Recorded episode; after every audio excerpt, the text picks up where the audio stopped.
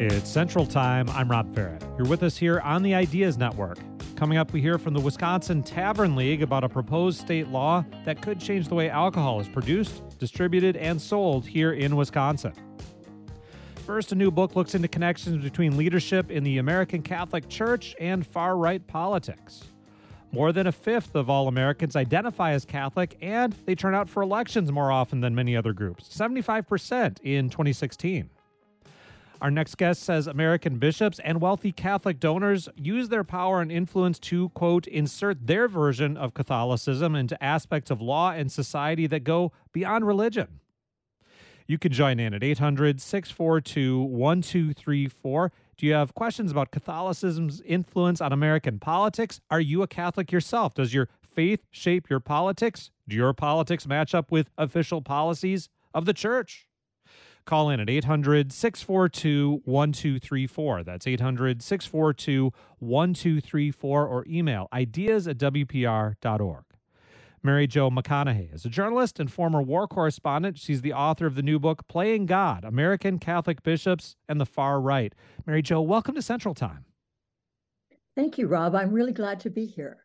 There are a lot of uh, interest groups, of course, in American politics uh, advocating for different changes. What made you want to focus on American Catholic bishops and, and major donors uh, who agree with them? Two things. I am a Catholic, a lifelong Catholic, what they call a cradle Catholic. That means you were baptized before you had anything to say about it. And uh, I grew up Catholic. And the other important thing is January 6th. As a war correspondent, I had covered coups worked a lot in Latin America. And like everybody else, uh, I knew I was watching the events of January 6th in Washington with horror uh, and trepidation.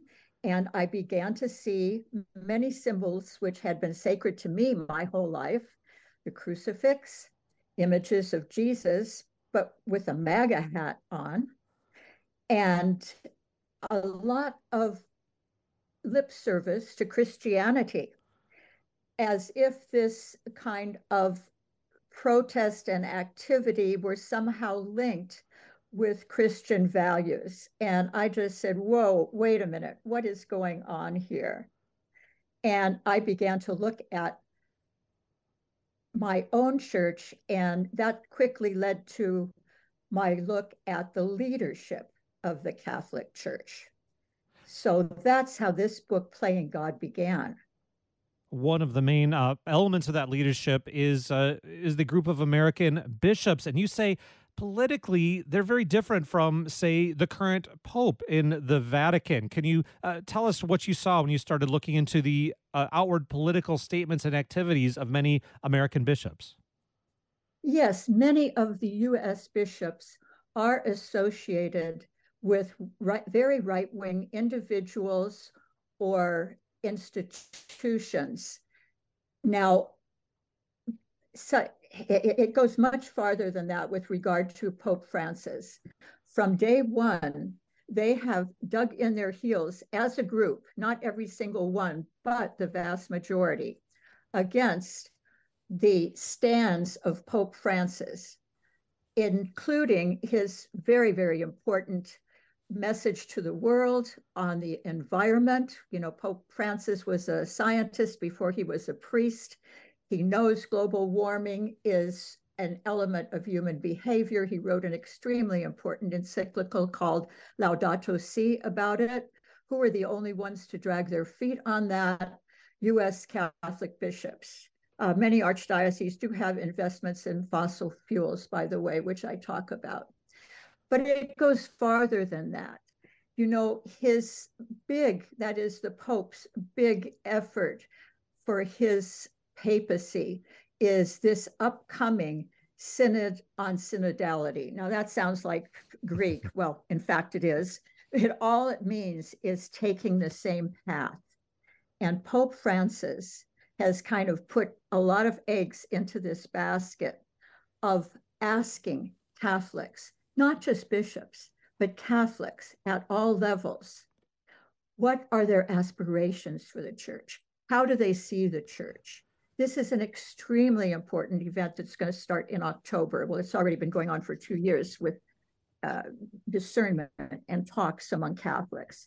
And the US bishops have not joined, never the, not just the enthusiasm for this, they have not promoted it at all.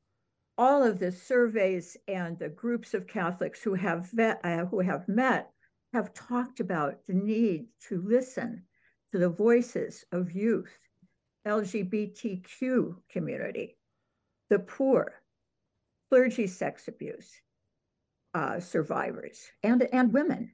And those are not the priorities of the US Catholic bishops. In fact, often with regard, for instance, to LGBTQ, uh,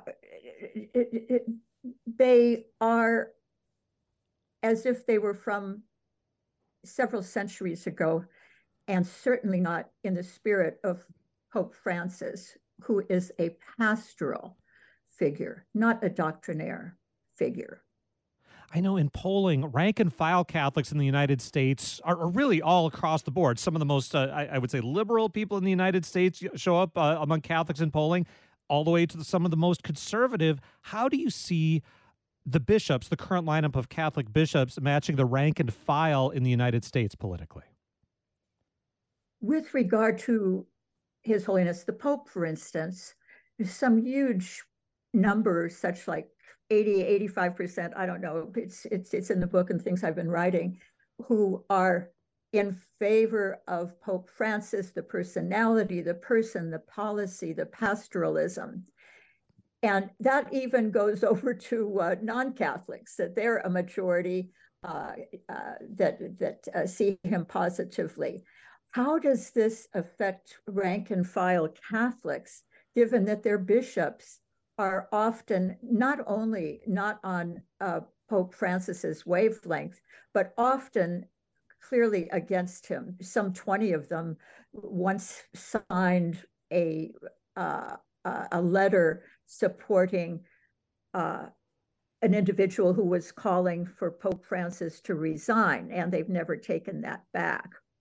So, this you can imagine is a cause for confusion, concern among Catholics.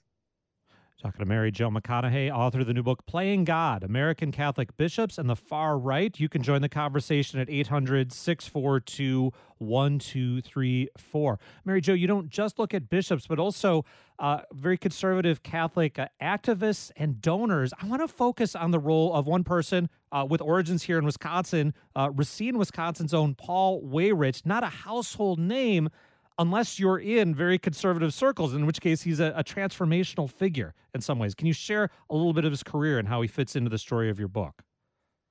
Yes, well, Paul Weyrich was really uh, present at the birth of the religious right in the 1970s.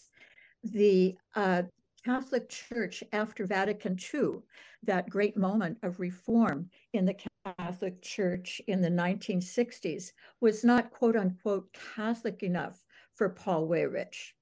And he insisted that we, that is the United States, go back to whatever his view was of the vision of the founding fathers, which was a Christian nationalist view that is very little separation between church and state. Paul Weyrich was probably responsible. This is what Grover Norquist uh, uh, says, who's another great right wing uh, conservative figure, for some of the most important organizations, a co founder of the Heritage Foundation, of the uh, Congressional Wednesday Lunch, of many others. I named some of them in uh, the chapter on him. Uh, that uh, gave birth to the right wing uh, Christian movement. And what importantly Paul Weyrich did was associate abortion as the prime issue for Catholic bishops.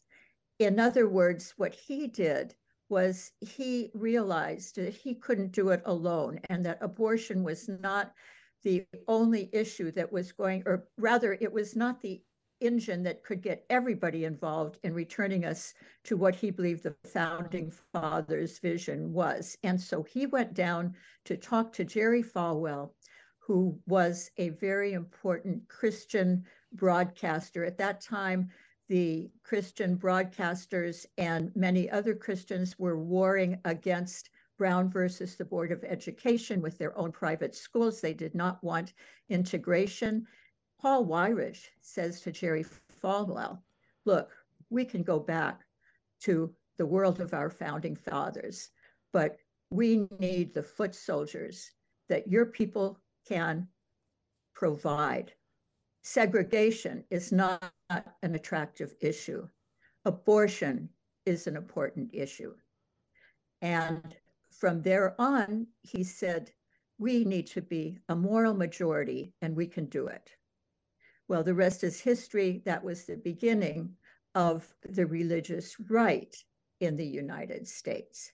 And I should say that with regard to the abortion issue, of course, Pope Francis is against abortion. But unlike the US bishops, he believes that it is not the most important, that is the the only important pro-life issue.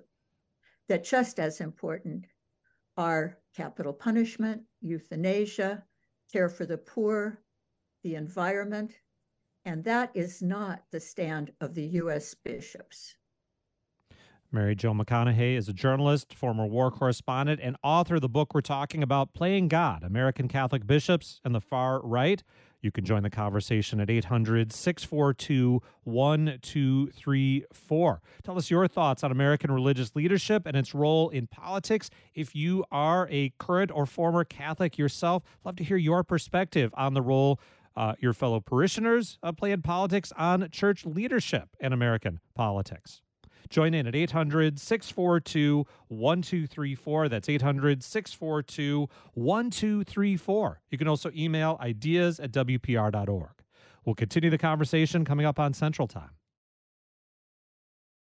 It's Central Time. I'm Rob Ferrett. We're picking up our conversation with author Mary Jo McConahay about her new book, Playing God American Catholic Bishops and the Far Right. You could join in at 800 642 1234 with your questions about American Catholicism, how it fits into politics, your observations, maybe your experiences as a Catholic yourself. 800 642 1234. That's 800 642 1234. Mary Jo, one issue that's been another point of contention between bishops here in the U.S. and Pope Francis communion for politicians who support abortion, affecting, among others, a Catholic president, Joe Biden. Can you talk a little bit about how this issue has played out? Yes, when Biden was elected president, the Catholic bishops proposed among themselves to issue a letter forbidding him communion because of his uh, stand to obey the laws which were then in force, that is Roe versus Wade, even though know, Biden is a practicing Catholic. Uh, it took a real slapdown uh, from the Vatican to prevent the bishops from doing that. Nevertheless, individual bishops, for instance, the bishop of the place where I live, San Francisco, has forbidden Nancy Pelosi, a lifelong Catholic and uh, important uh, leader, and uh, uh from going to communion in this archdiocese. Uh, she does. She is. Um, uh, uh, she does go to Holy Communion in other places, uh, and maybe even here for all I know. Uh, and Dick Durbin, the um, from Illinois, has also been forbidden communion in his own parish. Uh, this is not the way of Pope Francis. Pope Francis, besides emphasizing that pro life issues are equally important, said, I have never, this is the Pope speaking, I have never refused the Eucharist to anyone.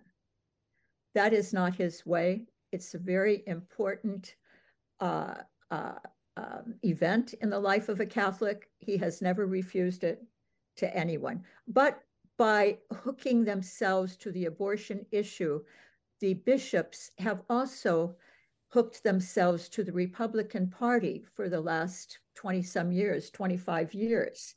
And that's why one of my concerns about the hegemony of the bishops is that they are a threat to democracy by identifying with what the Republican Party has become. And that that continues even with the recent overturning of Roe versus Wade. Let's bring on a caller at 800 642 1234. Tom is with us in Madison. Tom, hi. Hi, thanks for taking my call. I'm kind of looking back at some of the more progressive Catholic uh, churches and elementary schools. I remember George Carlin talking about going to a very progressive school, Catholic school in New York in the 50s. I went to Catholic school in Chicago in the 60s and early 70s, and I distinctly remember uh, having to debate the Vietnam War from both sides in seventh and eighth grade. Now today we can't even read a book about it without, you know, committing some kind of political fervor. Um, I would like to go back to those days. I'm really tired of the idea where the conservatives have usurped uh, Jesus and the flag. Uh, it's there's nothing conservative about either one of those. Tom. Thanks for the call. Mary Jo, do you see that swing from a more progressive era, at least in part of American Catholicism, uh, until today? Absolutely, with regard to the bishops. That is, during the 80s, and I talk about this somewhat extensively, during the 80s, the US bishops were a force for resistance to certain policies of the US government, such as, for instance, uh, uh, uh, allegiance to, uh, or rather support for dictators in Central America. I was covering Central America at the time. I met the bishops who came down there and to see for themselves, and they went home and, and made a joint stand against President Reagan's involvement on the clearly what they believe was the wrong size in Central America. They were against nuclear disarmament in the 80s the bishops made a very important joint letter about the economy during the 1980s, in which they insisted on attention to the poor. This is a time of neoliberalism. And they said, no, wait, you've got to watch out for everybody. It's not just about getting ahead economically all of that filtered into the schools. And so the kind of teachers we had and programs we had and the kind of things that Tom talks about were, this was the way we were raised. And that's why it is rather a, a shock to the mind when we start looking at what the current bishops stand for. Thanks for that call, Tom. Mary joins us now in Harpers Ferry, Iowa. Mary, hello. Hi, thanks for taking my call. What did you want to ask about? Well, I was just wondering. Um... oh, uh, we lost our connection with Mary there. Uh, she was asking about uh, societies, uh, fraternities of uh, conservative Catholics in the United States. She had a specific one in mind. I, I guess I didn't get that. Uh, Mary Jo, can you talk about organizations that might unite some of the conservative Catholic groups you're talking about? Yes, they exist. Uh, and I talk about them in my, um, uh, I talk about them in my book. They are not so many, but the ones that do exist, uh, for instance, one of them is called Opus Dei. That's an international, it's not just the United States. And while they are few in number, they are very influential. The Opus Dei Center in Washington, D.C., for instance, is a meeting place of um, fervent Catholics, for instance, Bill Barr, uh, Cipollone, the advisor to President Trump, uh, Kellyanne Conway, uh, and the uh, outgoing president of the United States Conference of Bishops uh, is a member of, uh, of Opus Dei. so they are few in number, but very influential in what they do. By the way, there are also many groups. In fact, they're getting stronger and stronger, partly out of resistance to the uh, bishops, of groups of what you might call liberal Catholics uh, or progressive Catholics or Vatican II Catholics. That is, people who are following the principles that were put forth by the Vatican II events. Uh, there are even some 200 and I don't have the exact number in front of me, but it's it's in the book. 280 or so uh, ordained women priests now. Uh, not all Americans, but most of them Americans. So just as there are very conservative uh, groups of, uh, uh, of, of Catholics, there are um, who are who kind of punch above their weight with regard to um, uh, their influence uh, among, you know, laterally among politicians, for instance. There are also other groups uh, of Catholics who are kind of, of rooting for Vatican II principles and are very pro Francis. What's really concerning about this is that it kind of it, it, it, it kind of smacks of a bit of a schism of the in the Catholic Church, which frankly nobody nobody wants. Mary Jo, we'll leave it there. Thanks again for joining us today. Thank you very much. That's journalist Mary Jo McConahay. She joined us for a look at her new book. It's called Playing God American Catholic Bishops and the Far Right. Coming up after the news, a lobbyist for the Wisconsin Tavern League joins us for a look at a new bill that would change alcohol regulations in the state, some laws going back nine decades. I'm Rob Ferrett. This is Central Time on the Ideas Network.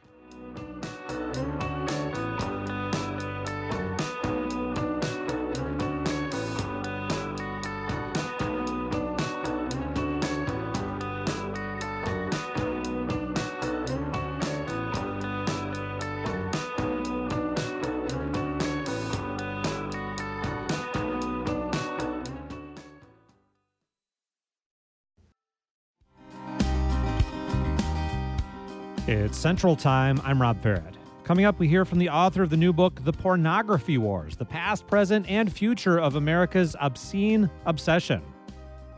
Now, on Tuesday, there was a public hearing for Assembly Bill 304, which would overhaul regulations on Wisconsin's alcohol industry, changing some laws that go back 90 years.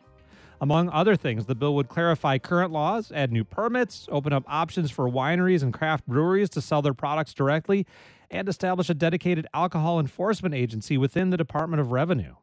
We're going to hear from one of the stakeholders now, the state's Tavern League. And you could join in at 800 642 1234. What, if anything, do you think ought to change about the way we produce, distribute, and or sell alcohol in Wisconsin?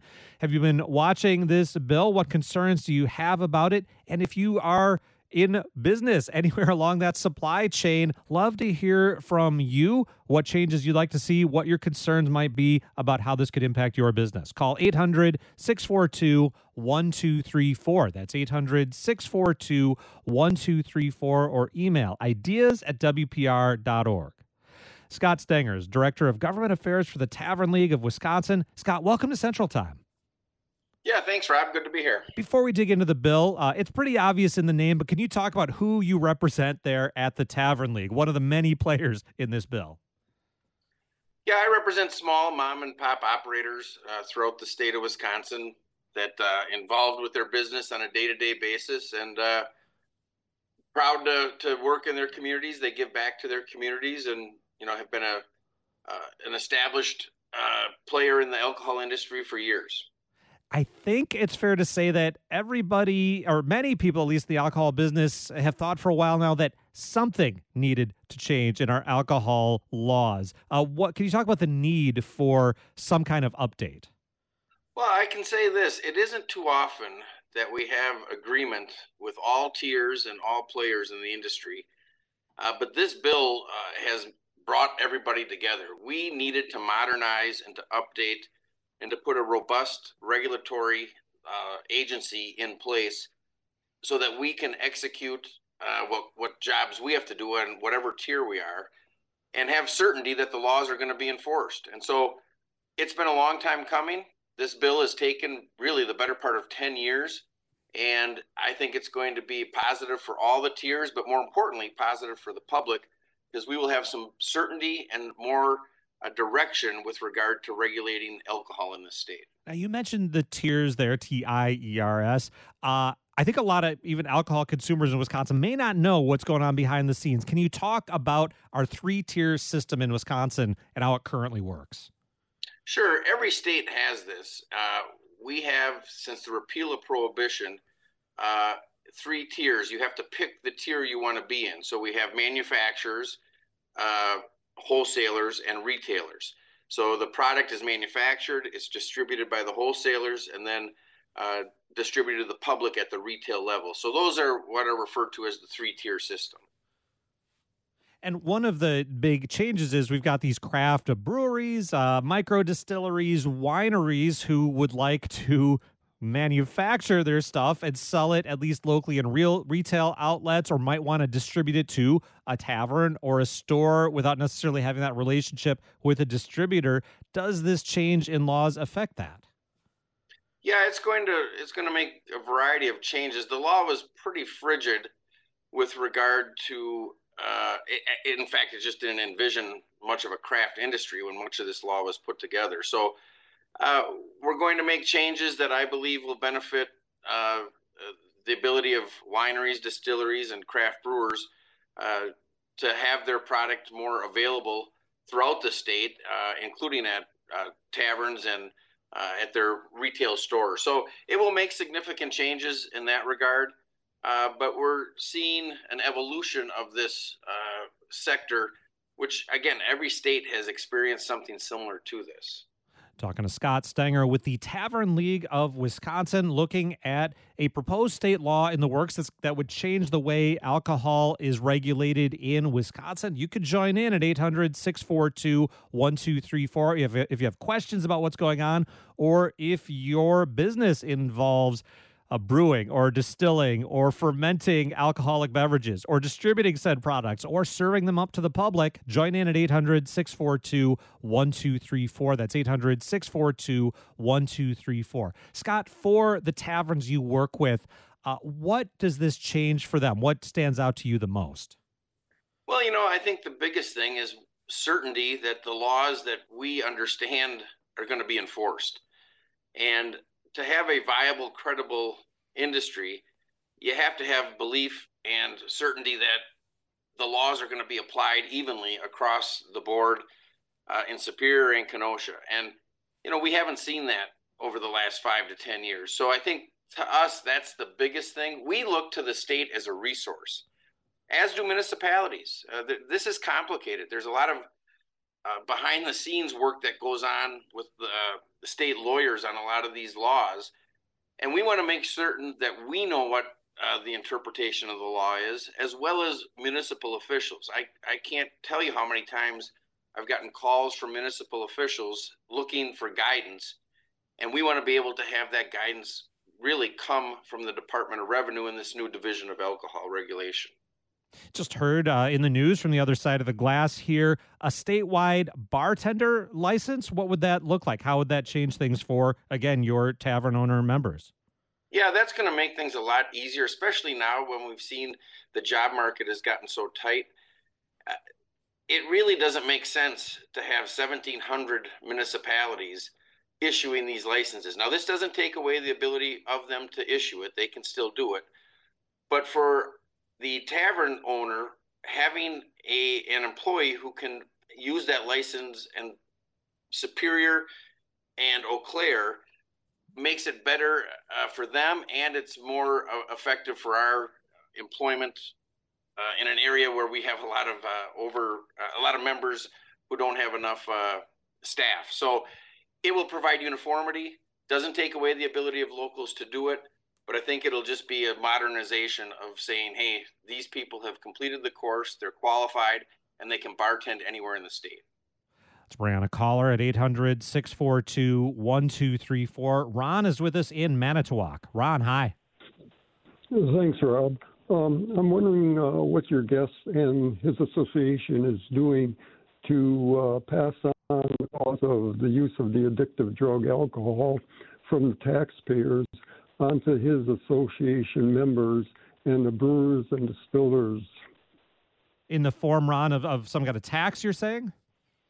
Absolutely. We have the second lowest beer tax in the country, $2 a barrel, and some states have over $13 a barrel. Ron, thanks for the call. Uh, Scott, uh, he broke up a little bit there, but Ron saying, hey, increase uh, the beer tax uh, and maybe other alcohol taxes to account for the health impacts, the health costs related to alcohol.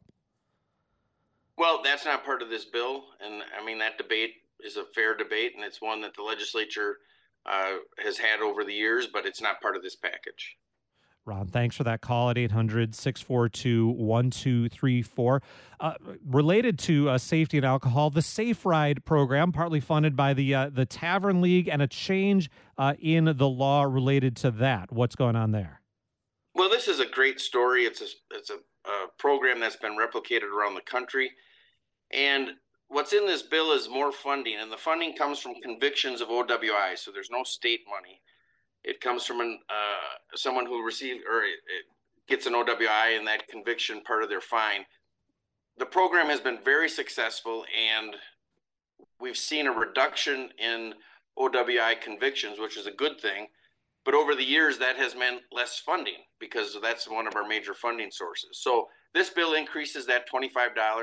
We think we will have a uh, the ability to fund safe rides, continue to fund them, and expand them uh, throughout the state. So we've seen a real change, a positive change.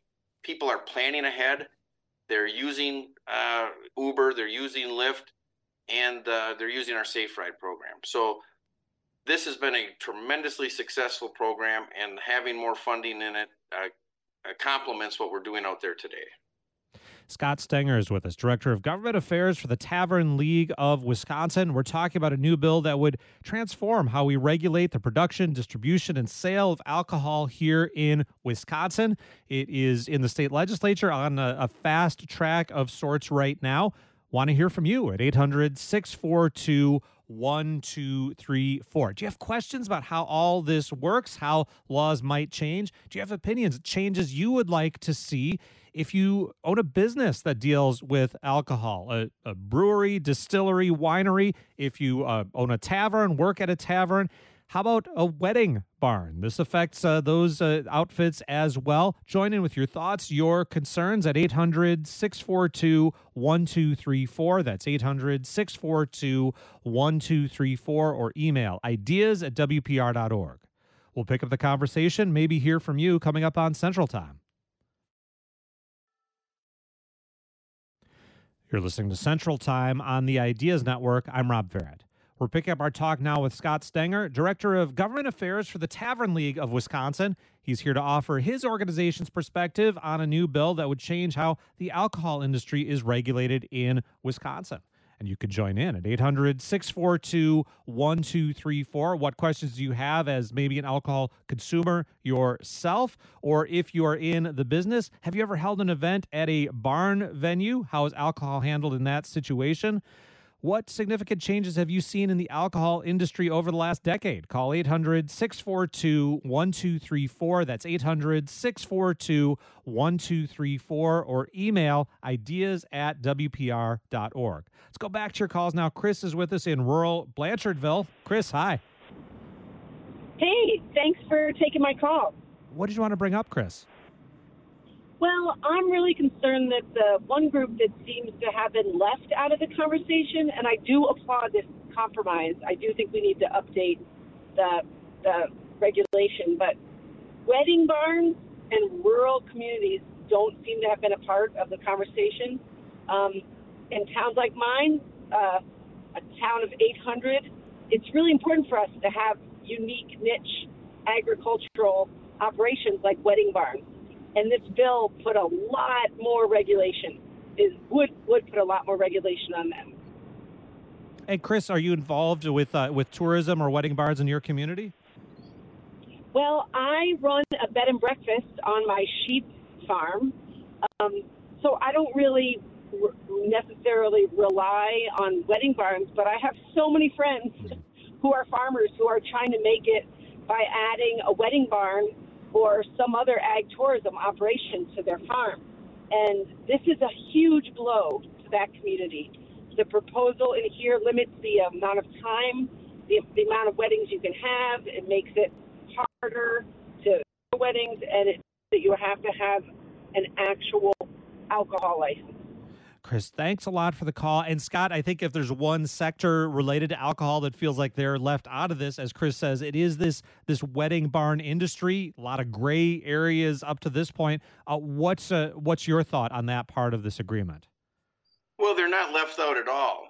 Uh, the bill takes great steps to make sure that they can get a license. It allows 16 months to get a license. But I mean, let's be honest here. This is alcohol. It's the Wild West at wedding barns.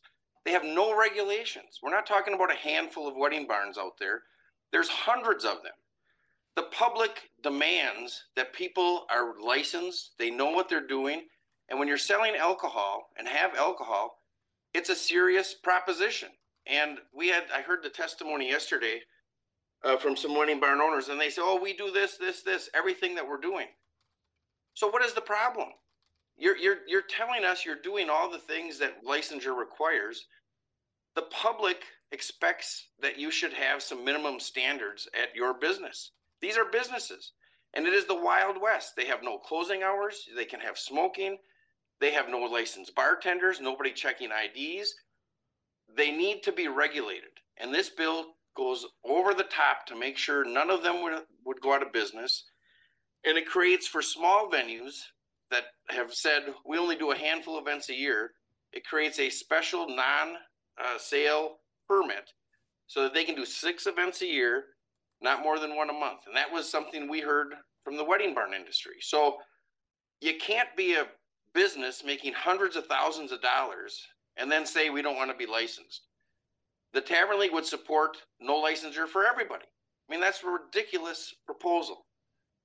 You're in business, you have laws to follow. The public demands that you follow the same laws that the rest of us do.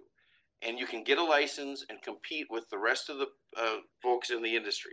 If you choose not to have alcohol, this bill doesn't affect you. Chris, thanks a lot for that call. Marty joins us next in West Allis. Marty, hi. Hi, good afternoon. So uh, I'm an elected official in my community and sat on our on our license board for bartending licenses and have a 40 plus year history in the restaurant business. And I'm wondering if the state is issuing bartenders licenses, uh, would there be any minimum standards? Say, would a license be issued to an individual with multiple drunk driving?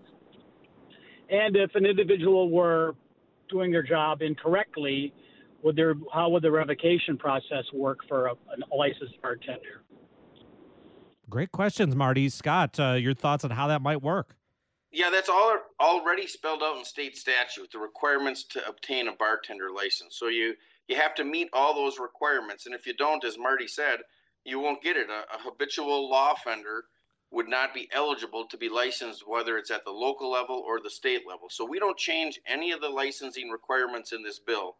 We just allow to have a portable uh, operator's permit, bartender's license that the state can issue and from a lot of municipalities that we've heard from, and I'm not saying it's everybody, but issuing a license takes time and there's a cost. So this would alleviate some of that burden that municipalities currently have to go through with uh, the issuance of these operators permits.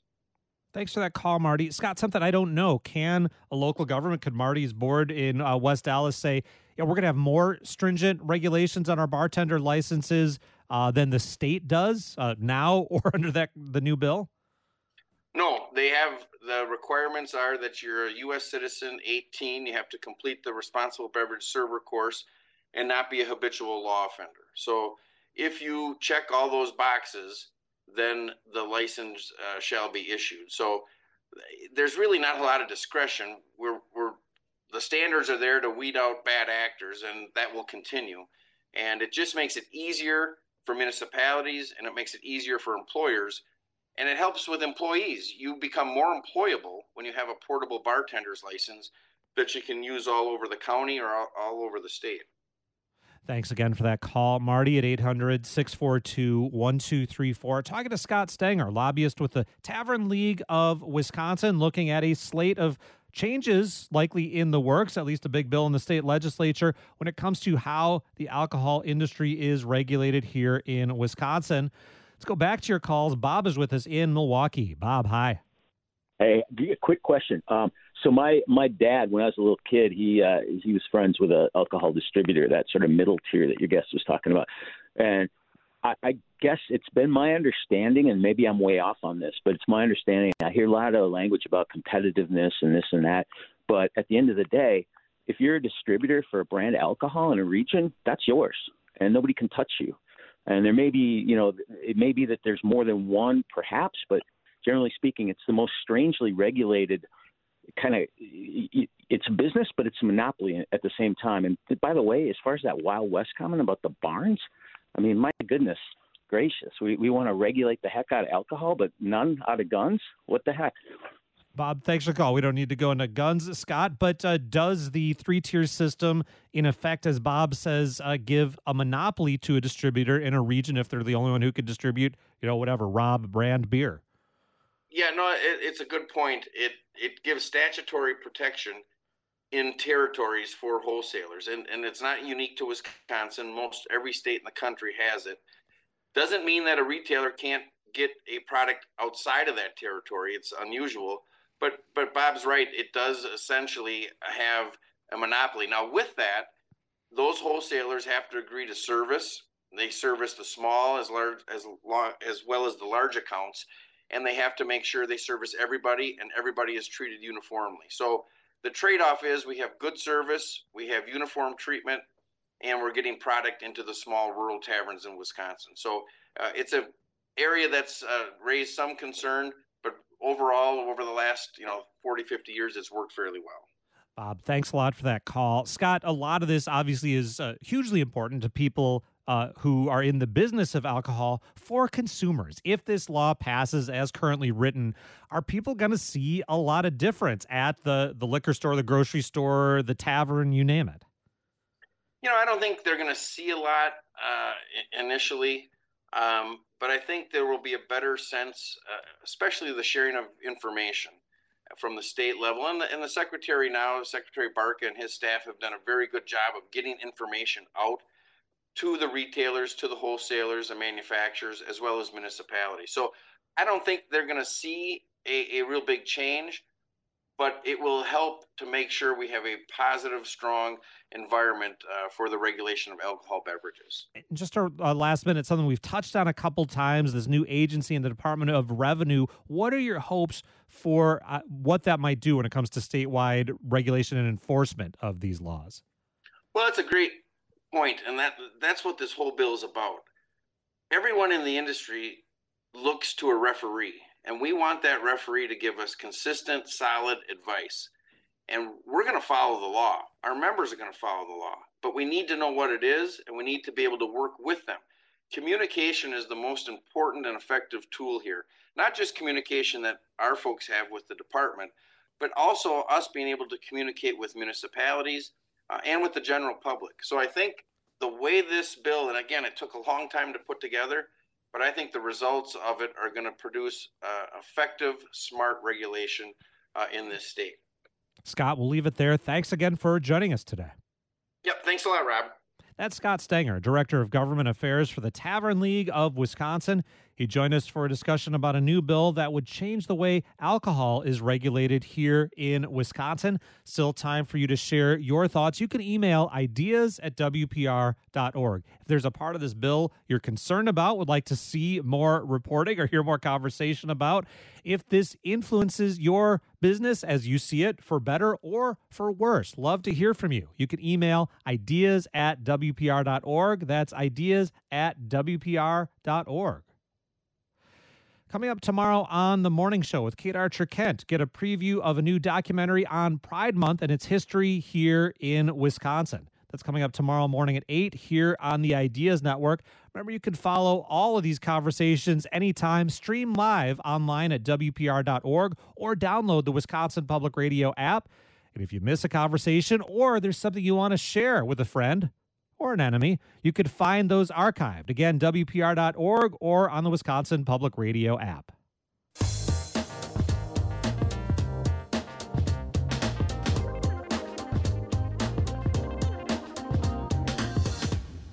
I learned to drive with stick shift cars. I had a few rough moments with my dad's truck, stalled it out a couple few times. Then I had a dream about driving it, never had a problem again.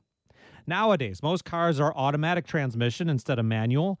But if you're feeling nostalgic, one of the cars of the future may let you recreate that experience with a fake manual transmission. As reported in the Wall Street Journal, an electric vehicle in the works from Toyota would have a manual transmission simulator. You shift gears, the engine revs just like the real thing, except the electric engines don't actually need you to shift the gears. It's all for the experience. Still up in the air, a possible feature that would stall the car if you get it wrong. Now, I'm glad I learned to drive on a manual transmission. It still comes in handy from time to time, but I don't feel nostalgic enough to buy a car that fakes the experience. If you do, you'll have to wait till 2026 for those models to hit the market. Stalling for time, this is Central Time